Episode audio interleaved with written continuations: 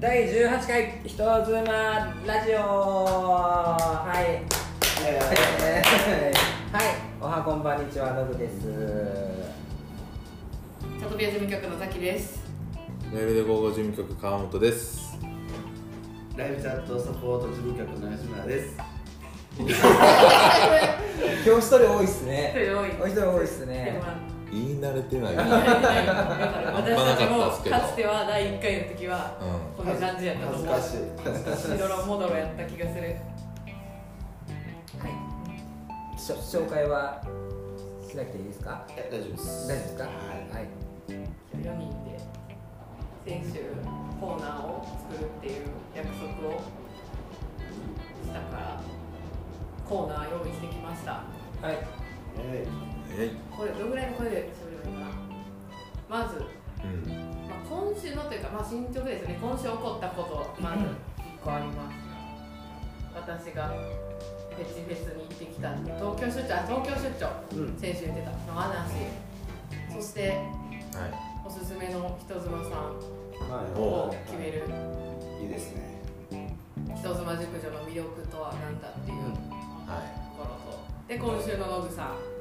ははい。今週いっぱいいろいろ経ったんですよ。あったんですか？じゃあじゃあまあバイオ協会とかねあとトークイベントのねい。告知とか。ゃいっぱいラインナップありますえやっぱあります。だから急いで喋るなんか。うん。そんな遠くて大丈夫いや声でかいから大丈夫大丈夫だほんまに毎回自分の声だけがめっちゃでかくてあ、そうなんや。あも今日聞いた感じ良かったよ。全然声のバランスは。いやいや大丈夫です。東京出張行ってきました。お疲れ様でした。お疲れ様でしたフェチフェス。フェチフェス。ジャパニーズちょっとジャパニーズフェチの祭典。それはあれですか？もう多種多様なフェチが。多種多様なフェチ世界に誇るジャパニーズフェチという共通のテーマのもとにアーティストコスプレイヤー女優 AV というジャンルの境界線を越えたボーダレスな即売会パフォーマンスイベントです。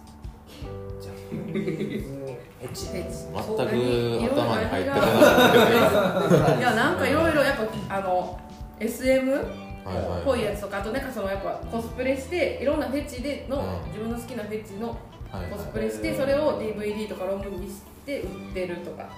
うん。でサービス。エロいやつじゃあ。エロくないのもありましたよ。フェチ。フェチっていうとねうん、ちょっとちょっとこうセクセクシーな。え、ノブさん何フェチっすか？僕メガネです。あー、やっぱあり。ずっと言ってますよね。言ってます。いやね。サイトのイベントとしてやってほしいですもん。8年ぐらいブレないですね。これは顔3点の人はメガネかけたら9点顔3点。メガネかけた。らどんなメガネでもいいですか？それ似合うメガネ。大丈夫。いやもうそれはねあのおしゃれメガネはダメなんですよ。なんかめっちゃでかいなんかキ俺のことディスってる。誰よりも大きいメガネかけてる。そうですよね俺のメガネいじらんといて。もうはいすごいベタなやつ勉強に使うようなベタなやつね、うん。好きはいはいはい。ねいろんな買ってきたんですよ私がねその本を今ちょっとそのパンスト美脚の考察という。はいはい。フェフェティフェティシズムを考えるシリーズ。パンスト美脚の考察。すごいですそねれその人別にパパンストフェチじゃないんですけど私僕うん。その目線から書いたパンストについての本ですって言ってはりました。めちゃくちゃすごいこと書いてある。パンストも TPO が大切あ、そうなんや。な。るほパンストに TPO 比べてるんですよ。肌色のパンストと黒のパンストと白のパンストを履い。て、なるほどね。何のためにこれはあるのか。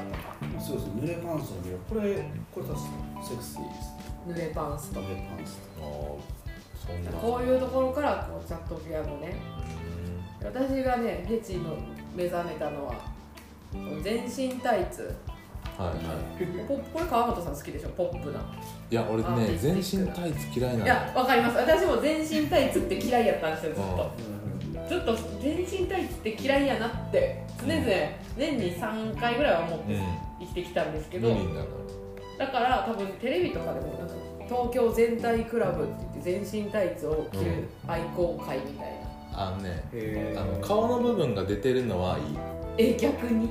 うん、あのもじもじくんみたいな。もじもじくんみたいな。ああいうのは見れるけど顔が隠れてるやつはねちょっとあちょっと怖いけど。でも目目元だけ出てました。私が会った人でこれがやっぱセクシーというかやっぱそのこの人のその人の表現なんでしょうけど。はでスタイルがよく見えるポーズとかをい、うん。その売り場にいた人がねうまい人やったね。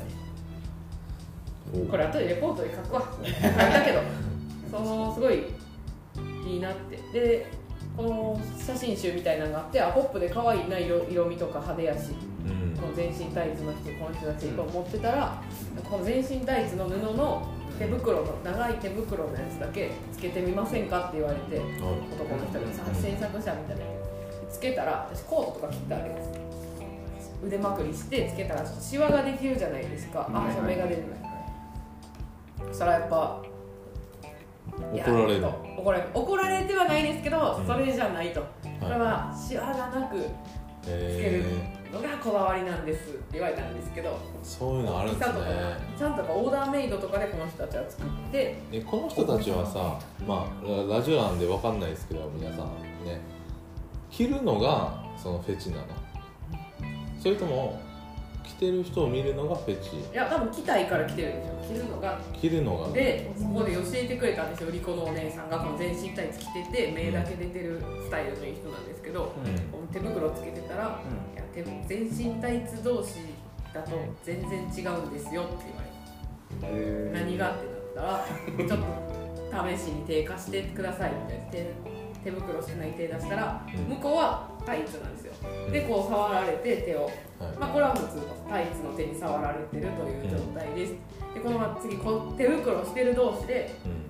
握手というか触ってみましょうって言ったらなんか皮膚の感覚が研ぎ澄まされたかのような感触。な るほどね。感触なんですね布同士やから。なってるようなかのような。確かにまあこういう手袋同士で。見てたけどやっぱ全部やったらちょっと怖い気もするね、浜田さん言ったようにもじもじくんですよね。布団のやつ。でそういうのがいいという人もいればそれでといろんな写真撮ったりとか。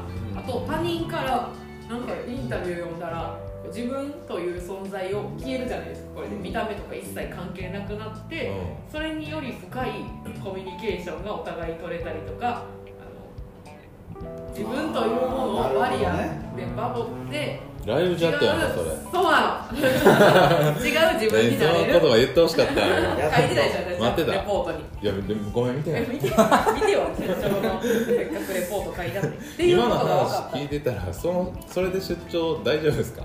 出張なんですよそんな手袋の全身タイツいいですよね。出張弊社が認めさせていただいたれっきとしたあの立派な出張であのそうこのね、はい。い、ろんなパンストのコーナーとかこのなんか競馬とかサウナのおすすめみたいなのも書いてあって、えーそう同時に。いうのもフェチでいけんいやこの DVD 置き場に置いててその男の人がへーパンストを書いた人がこれは競馬の本なんですみたいな言ってはって。うん。でパンストの本欲しかったんで、うん。パンストなんていくらこの本っていくらなんですかって言ったら全部500円やけどパンストだけ1000円って言われて ちょっとあ思ったより高かったと思ったらなんか3冊全部でよ3冊買えばおまけでこれつけますって言われたんでえー。500円のやつ3冊買ってと1000円の買って4冊もらったらなんかグラビアアイドルの人のうん。を撮影していい権利を得てへむちゃくちゃ細くてむちゃくちゃ巨乳でむちゃくちゃ可愛いうん。人を私は50秒間向かい合って写真撮るっていう コーナーに始まってしまって。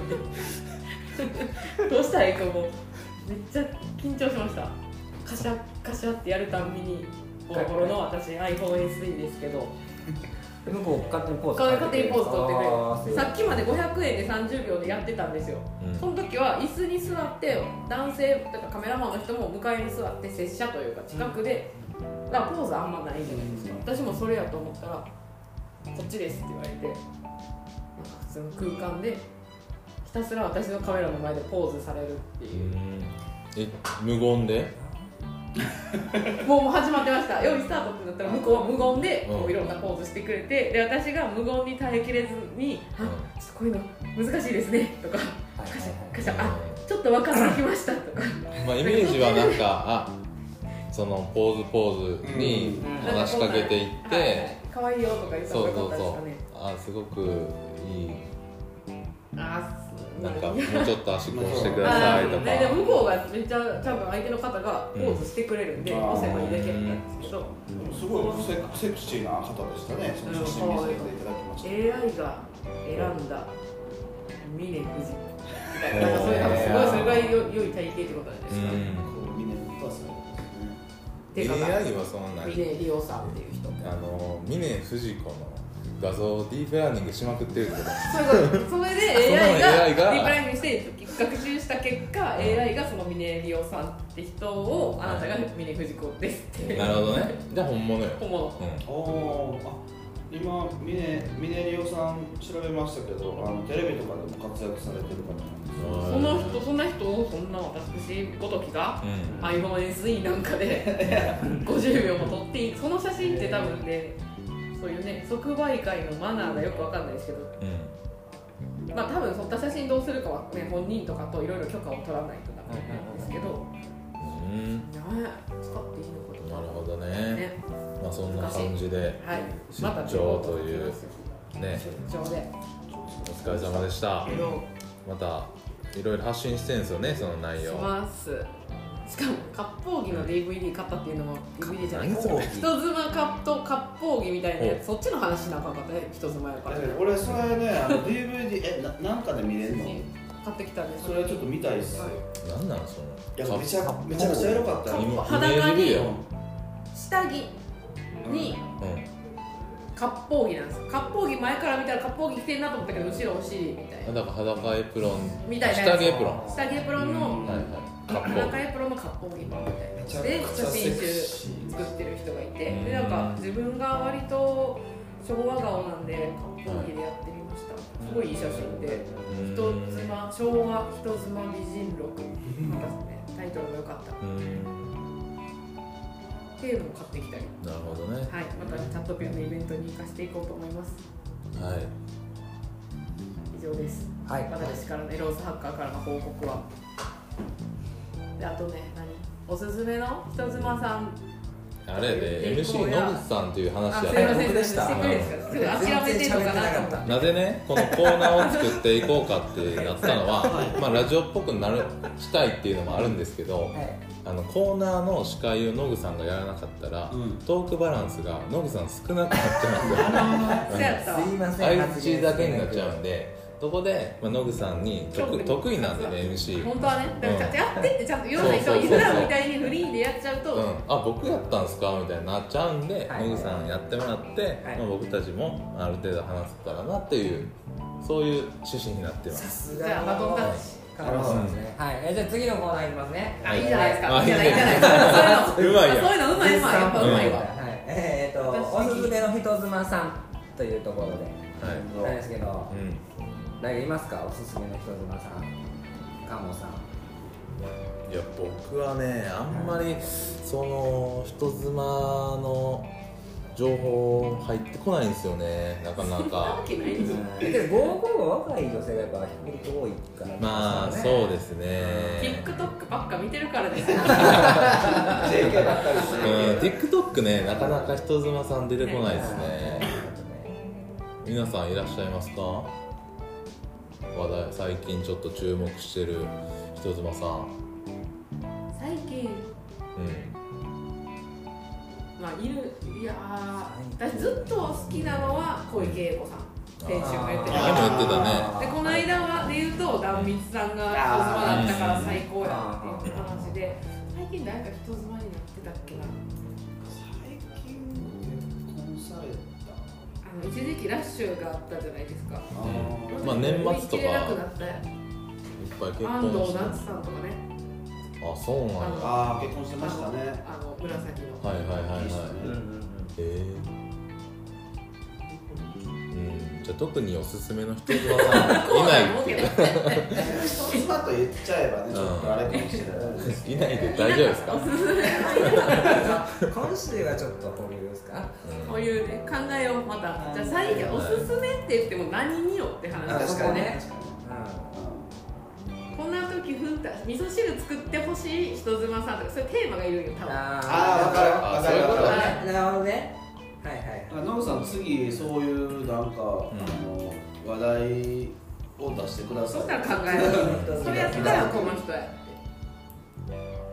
それこそ割烹着着てほしい。うん。あ割烹着着てほしい人妻さんにしよそうしましょうそれは来週ちょっと。う、うん。うん。もう今俺2人ぐらい出てきたんで。早くさすが。もういけましたね。あどうぞどうぞいや僕来週に置いてもらいましたあ来週も出てもらえるんですね。あ来週も出たらダメですか？ね いやでもまあいや一人全然今今すぐ出てきたのは長作ひろみさんが割烹着着てる逆にのがね逆に。そう。そうなんですだって人妻にしてはというか熟女にしては童顔やけど逆にそこにそこですで割烹着を着熟熟してる人の割烹着は別にデフォルトなんですよ。そもそも。熟熟してる。思ってたより熟女でしたね。あの、人妻さんって俺は話してましたけど、うんちょっと吉村さんは熟女マダム好き。範囲が違ういやでも大丈夫ですよ。あ大丈夫ですあのでどどこが今ダメダメ名前。吉村。あ僕いや言ってました吉村です。あ言ってた、はい、ライブチャットサポート事務局の吉村ですっていう。あそうなんはい、全然大丈夫です。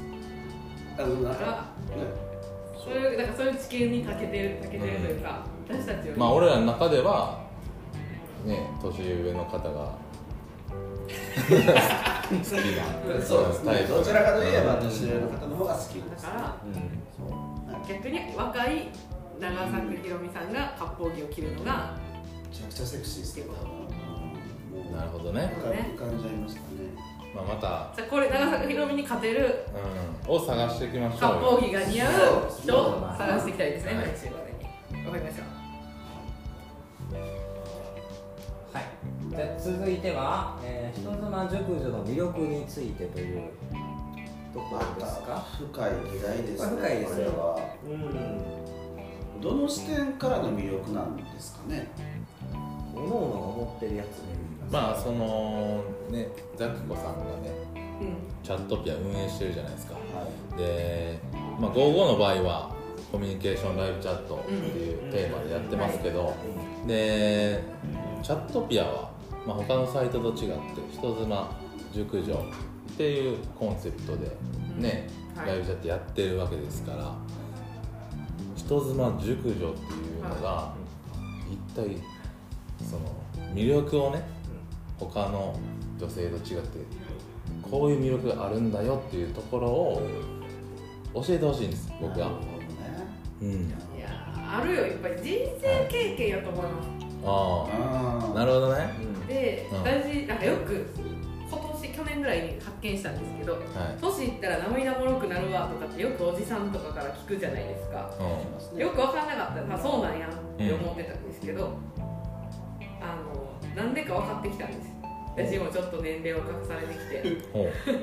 まだまだですけどうん。あの経験したことが多かったり、まあ、もう自分が経験してなくても周りにとかいろんなこう学生時代っていう決まりきった生活から結婚した人もいれば離婚した人もいてとかか親が大変だみたいな人もいれば子供がとかシングルマザーがとかそういう友達とかが増えたり周りの人がいたり会社でうまくいかないなとかおじさんとかがあるにつれ何か人に対しても大変なことがあった人に対して共感する能力がちょっと高まるんやと思います。なるほどですね。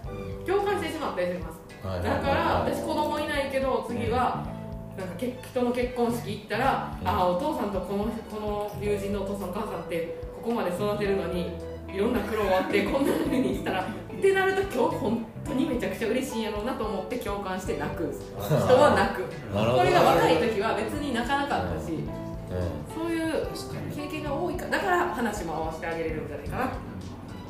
人妻さん。んじゃあ人生経験。人生経験があるからこそ、まあ、共感してもらええししてあげれたりいろんな人のことを受け入れる。ああなるほどね。硬くなっていく人もいるでしょうけど、うん受け入れる。この仕事する人は特にそういう人が多くて素敵やなと。はいはいはいはどうですか野口さん合ってます？いいや僕もまさにそこやと思っててなんかその例えば若い女性とチャットするじゃないですか、うん。じゃあえそうなんだ教えてなんですよ。知らないからその情報に。例えば昔のポケモンがこうでさあそうなんだ教えてくださいなんですけどほポケモンだったら言い方が合ってるか分まあまあ知らなければそののままスンってな質問がそれ以上出ないですよね。聞いてくるんです向こうがけど人妻さんの場合は、あその時そうだよねっていう共感の部分へのこう幅の広げ方というかトークもはい。広く持ってはるので、そのなんて言いますか一緒に盛り上がれますしあとはその慰め方が非常にうまいっていうところがある。うん。その慰めそれこそ大丈夫ですよっていうような感じなんですどうしたんですか？どっから出てきたん ですか？大丈夫。ですよ。言葉どっから出てきたんですか？ラジオで言ってなかったです。言ってない。言ってない。それさんが今一生懸命やってる。うん。大丈夫ですよキャンペ大丈夫ですよキャンペーン入れてしまいました、まあね。ここで、うはい、あけどそう慰め方が非常にうまい。お子さん持ってる方がやっぱ多かったりするのでんうん。その本当によしよしと言いますか、はい。こくれるんですよね、うん。僕も実際相談したことありますから、うん。あそうなんですね。自分がしんどい時とかっていうところ。うん。救われじたゃあお子さんとかいたら自分の思い通りにならない存在と生きてきた人たちなんで多少のことじゃ多分どうしないんでしょうね、なるほどね。とかあるんでしょうね。えうん。そういう精神的な魅力はそうですねあとはなんか妙にエロさが増すみたいなところとかあー。まあ、だってねその同じ年を同じ年齢の方でも普通のその結婚されてない方と結婚して人妻になった方ではまたなんか違うんですもんね。違うね。何かがやっだからあぱれは何？うん何かエッセンス加わってるような。うん奥底から湧き出てくるフェロモンがあのねやっぱ形が違うんですよ。りほお形が違う。あのねあのね結婚をするまあ結婚さっきのね結婚してる、うん。その人妻さんと、まあ、はい。例えばじゃあ35歳人妻さん、じゃあ35歳独身女性何が違うかって、やっぱりこう家庭を持つというこの、うん。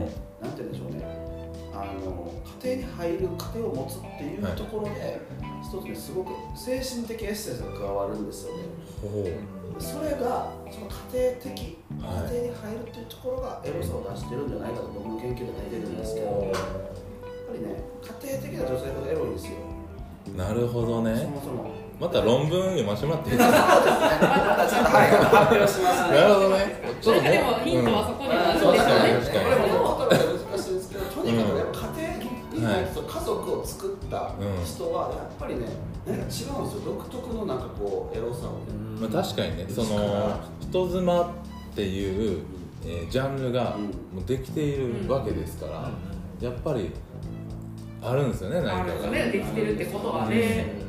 見たネットフリックスではいなんか外国のそういう性の大事なんか今のニュースみたいなのとか情報のやつドキュメントみたいなの見てたけどそれの情報でも人妻、まあ、英語でなんていうか忘れちゃったけどワイフワイフ的な人のワイフだけどなんかそういううん。人妻って言葉でアダルトサイトでみんな検索するのが第1位なんですよ。で数年前もそういうのあったじゃないですか日本でもエロ,、うん。エロワードで何を検索するかでも人妻熟女みたいなのがめちゃくちゃ高くなって何なんでしょうね。昔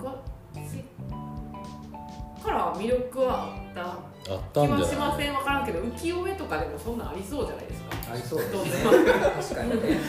浮世絵まで行く。あ結あでもね。婚の制度が違ったからそこまでピックアップされてなかったんかもな、うんやっぱりその人妻さんっていう、まあ、人の妻と書く人妻、まあ、そもそも人のものという背徳感、うんそあこにもその何でしょうこっちが勝手にこう見る側が思ってしまうエロスが詰まっているのかなとも思います、深いね抑圧やわ深いよ抑圧いけないこと男性側から見るとうん人様のお家の方人様の方っていうのでダメだって思うから余計すごい輝いて見えるし女性のエロさも私は家庭を持っている。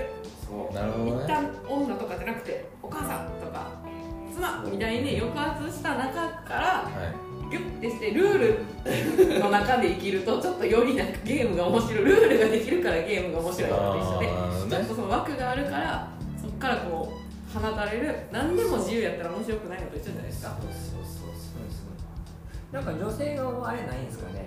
例えば人妻というか、まあ、例えば浮気相手がいるとするじゃないですか、はい要は彼氏には嫌われたくないからほんまのエロい自分はあんま見せれないけど浮気相手やったらなんかあるでしょうね。全部探し出してもあるでしょうええみねたいな。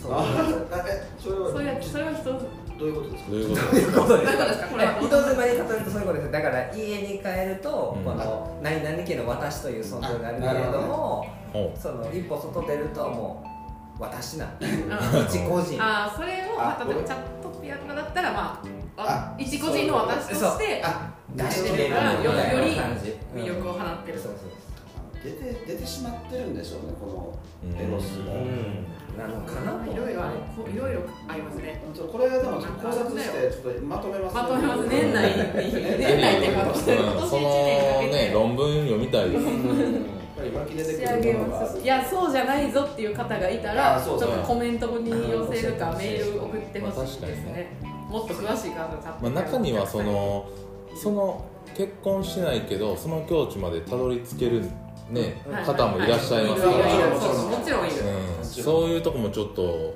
ね分析っていうか研究していきたいですね、はい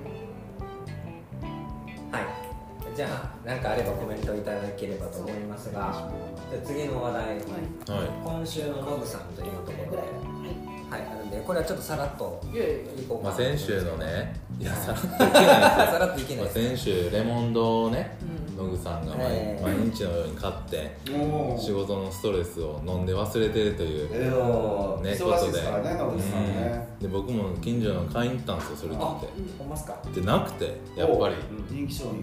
うん、でもねセブンイレブンにはある確率高かったね。えそうなん。で結局4本見つけたから買ってはい。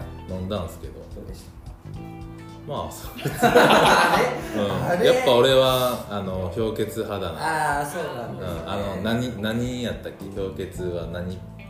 あタル何？だっけタタルルハイタルタルハイタルハイじゃない。あのあのチューハイの元。ああタコハイですか？タコハイ。あタコハイね。はい。俺はじゃあそっちの方が好きなんだろうああなるほど、うん。ちょっと酒臭さが残るような感じの、うん。そうただの酒飲みってこと。うん、ちょっとまあ甘かった酒ああまあ塩レモン飲んだよあほんまですか、うん。7%なんですよね、うん。高いねはい。まあそういう話をねしてましたけど。選手のね、うん。はい。ですね今週の私の話をするとですね、あの休みの日にあの近くのあのユニクロにですね靴下を買いに行ったんですよ、うんはい、であとはあのミスタードーナツでドーナツ買ったりとか、一人でショッピングしてたんですけどうん。もう原付を僕よう乗り回すんですわ、うん。はい、でそこまで原付で行ってさあ帰ろうと思ったら鍵がなくて原付の鍵がなくて。そしてイコカも落として一緒にさっき1万円チャージしたところやのにはいはいはいはい。で1日探し回ってなくて、であのパチンコ屋止めてたんですよ。バイツバイクをね、うん。あのほんまはダメなんですけどパチンコせえへん人がそこ止めるのがダメなんですけど。そうなんですよ。あのあれです。1日止めといて、うん。で次の日取りに行ったら、うん。ガチガチにチェーンされてて僕のバイクがパチンコ屋のとこに罰金1万円とかえわかんのそんな割れたんや。あそこまあずっのと止めっぱなしやったからじゃん。そうなんですよ。止めっぱなしで基本的にすっからかになるはずなんですよ。パチンコが閉店した後も。置いてるから、チェーンでそのポールみたいなところに前輪止められてて。ほんで鍵ないからええやんえそうそうなんです。いや、うん。鍵持ってきても要は出せないチェーンで組まれてるからパチンコ屋の人に言わないとダメで、うん。そこ罰金1万円って書いてあるわけですよ。え自分 自分のところにしなあかんから。えぐいうところで罰金1万円払いたくないじゃないですか、うん。はい、でそこでうちの親がうん。たまたまその日パチンコ行っとったから、うん。うちの親にその「これちょっと出して」って頼んで出してもらって なるほどね。そう。自分のものではなくパチンコを売っていた親族の方のものだと。そうです、はいっていうので、うちの父親が遊びに行っててうちの父親の忍者という体でうん。やっとこさ出せたという。うん何の話？で 遊んでたんですけど鍵も忘れて置いちゃってて持っったいや鍵は見つかってないのあ見つかってないか。そう鍵は結局見つからずスペアキーを発行してどこも見つからず1万円失いの。さらに罰金20万円取られそうになったところをうん。父親が1円パチンコしてたので助かった。ってい。うなるほどね悲しい。悲しい。悲しい。悲しい。先週はお酒の話今週はバイクとパチンコの酒ギャンブル。普通なやつ、うええすごいです。なるほどね。自分が行ったわけじゃないなくしてちょっとショックやったなっていうね、今週なんかいいことあればいいなと思ってます。はい、以上です。はい。よくわかりました。はい。で次のコーナーなんですが、うん。えっ、とちょっと勉強会の話をね先週もさせてもらってたんですけれども、ちょっと今日もそれを少し参加させてほしいなと思ってて、あチャッのトレディ勉そうです。チャットレディのコミュニケーション技術を向上させようという勉強会を、まあ、うち主催でちょっとやろうと思ってて、エンジェルライブチャットピアライブで午後3サイト合同のうんその勉強会を行うんですけど、えー明日やるんですよ。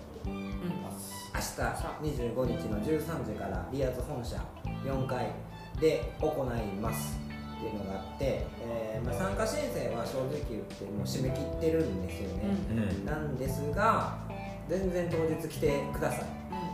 席はちょっと多めに用意しておきますのではいあのーちょっとラジオ聞いてみていきたいなというか興味あるなとそういうのに思った人は誰でもいいんですか？誰でもはねちょっとダメなんですよ、エンジェルですよね。はいライブで55に登録がある女性の方限定でちょっと男性のお客様は来れないんですけどアカウントがなかったとしても当日発行しますから、あそうなんですね、今からチャットで仕事してみたいって人も、そうです。とりあえず身分証持ってくればはい野口さんがアカウントを作ってくれるとこからもやることもできるよってことでそうです。すねそんな感じで。18歳以上ですねその場合は。そうです。18歳以上の女性の方で身分証持ってきてくれたら参加料は無料で参加できますのでぜひね来てほしいね。登録と同時に勉強もできたらすぐか、うん。めっちゃ稼げるんじゃんね。そう 初歩的なね最初のなんかコミュニケーションとかそういうところを重点的に教えてくれるんでしたっけ？明日はそうです。はい。あのベースコミュニケーションといいますかあの私生活でもね役に立つような、ううんん、コミュニケーションスキルを身につけるっていう勉強会を3時間行います。ですね。はい普通を言うようなんですよ、まあねこういうセミナーって聞くのねあれですか？こう講師というか教えてくれる方はどういう人なんですか？えっとうちの事務局のスタッフとあとはその現役でそのバリバリ活躍されているチャットレティさんに手伝ってもらってやるのでいいですね生のテクニックといいますか、ね学び深いですねで使えるっていう感じですそうそうそうそうなんか先週デモデモで試しでやってみたじゃないですかスタッフだけで。はい。盛り上がりましたもんね。なんか自己紹介とか人の話を聞く、うんうん聞き出す練習とか。案外難しい、ね、分かってても難しい。うん。できたらめっちゃ楽しいしいいんだろうなって思いましたそうなんですよそれなのでまあ結構その何やろ勉強会やからっていうので名前がね勉強ってついてるから、あのなん堅苦しいと思われがちかもしれないんですけどまあ学ぶ会なのでねそのキャッキャっていう感じではなくてまあ勉強する時間も多いんですけどけどまあそんなにねずっとペン走らせてるような会じゃなく、基本話す隣の人とチーム組んであの実演ベースで話してもらうようなやつなんでね本当誰でも参加できますし参加される年齢も幅広くてもう二十歳からもう50みたいな感じで結構いろんな方が来られるので本当に気軽にうん。来てくださいって感じです。はい。はい。私もしていますんで。詳細載せときます。ラジオのところに。お願いします。はい。では最後のコーナーになりますかね今日に関しては、えートークイベントの告知と。そうあ私ね。うん。トークイベント。あのー第3回の「あなたの知らない人妻ライブチャットの世界3」は4月にうん。東京でとは言ってるんですけどまだ日にちが確定してはないんですけど4 4月の17か24かな金曜日。うん。ちょっとそれはね会場との今連携中でうんそれは確実に日程してないんですが、東京出張でそうですね。まだ言えないな。特にないってことですでもいろいろねでもやる1個だけある、うん。いろいろ決まったこともあるんですけど今言えるのが一番近くで一番言えるのは2月9日の前に言ってたうん肉の日。肉の日にまた忘れちゃったよ。なあとた 用意しとけって話えっ、とマジでためになる就活と仕事に関する特殊な話という。エンターテインメントとか業界とか音楽業界とか印刷業界とか。でご飯を食べている人たちが集結してシステマチックな決まりきった就活とかじゃやらなくても好きな仕事できるんじゃないかとか。エンタメ業界ってそんなちゃんとした就活いらないんじゃないかっていうのを実際どうなんですかっていう話をする会に私が出ます。大阪ロフトプラスアウエストさん。で2月9日の13時からでこれ入場無料なのでドリンク代とかだけ500円かかるかな？ご飯食べる代500円。以上注文してもらえたら無料でいろんな方の話が聞けるので、ぜひ変わった仕事をしてる人ってどうやって生活してるのかなって興味がある方とか、うん。なんか転職しようかなと思ってる方とか、なんかエンタメ業界行ってみたいけどちょっと怖いなと思ってる方とかぜひ遊びに来てください。っはい。てやつです。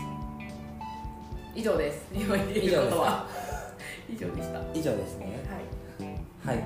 はい。じゃあ今週もこんな感じですかね僕ちょっと今から焼肉行くんでねそうなんでしょ？ワワクワクしてるんですよ。だからちょっと聞いてなかったです今。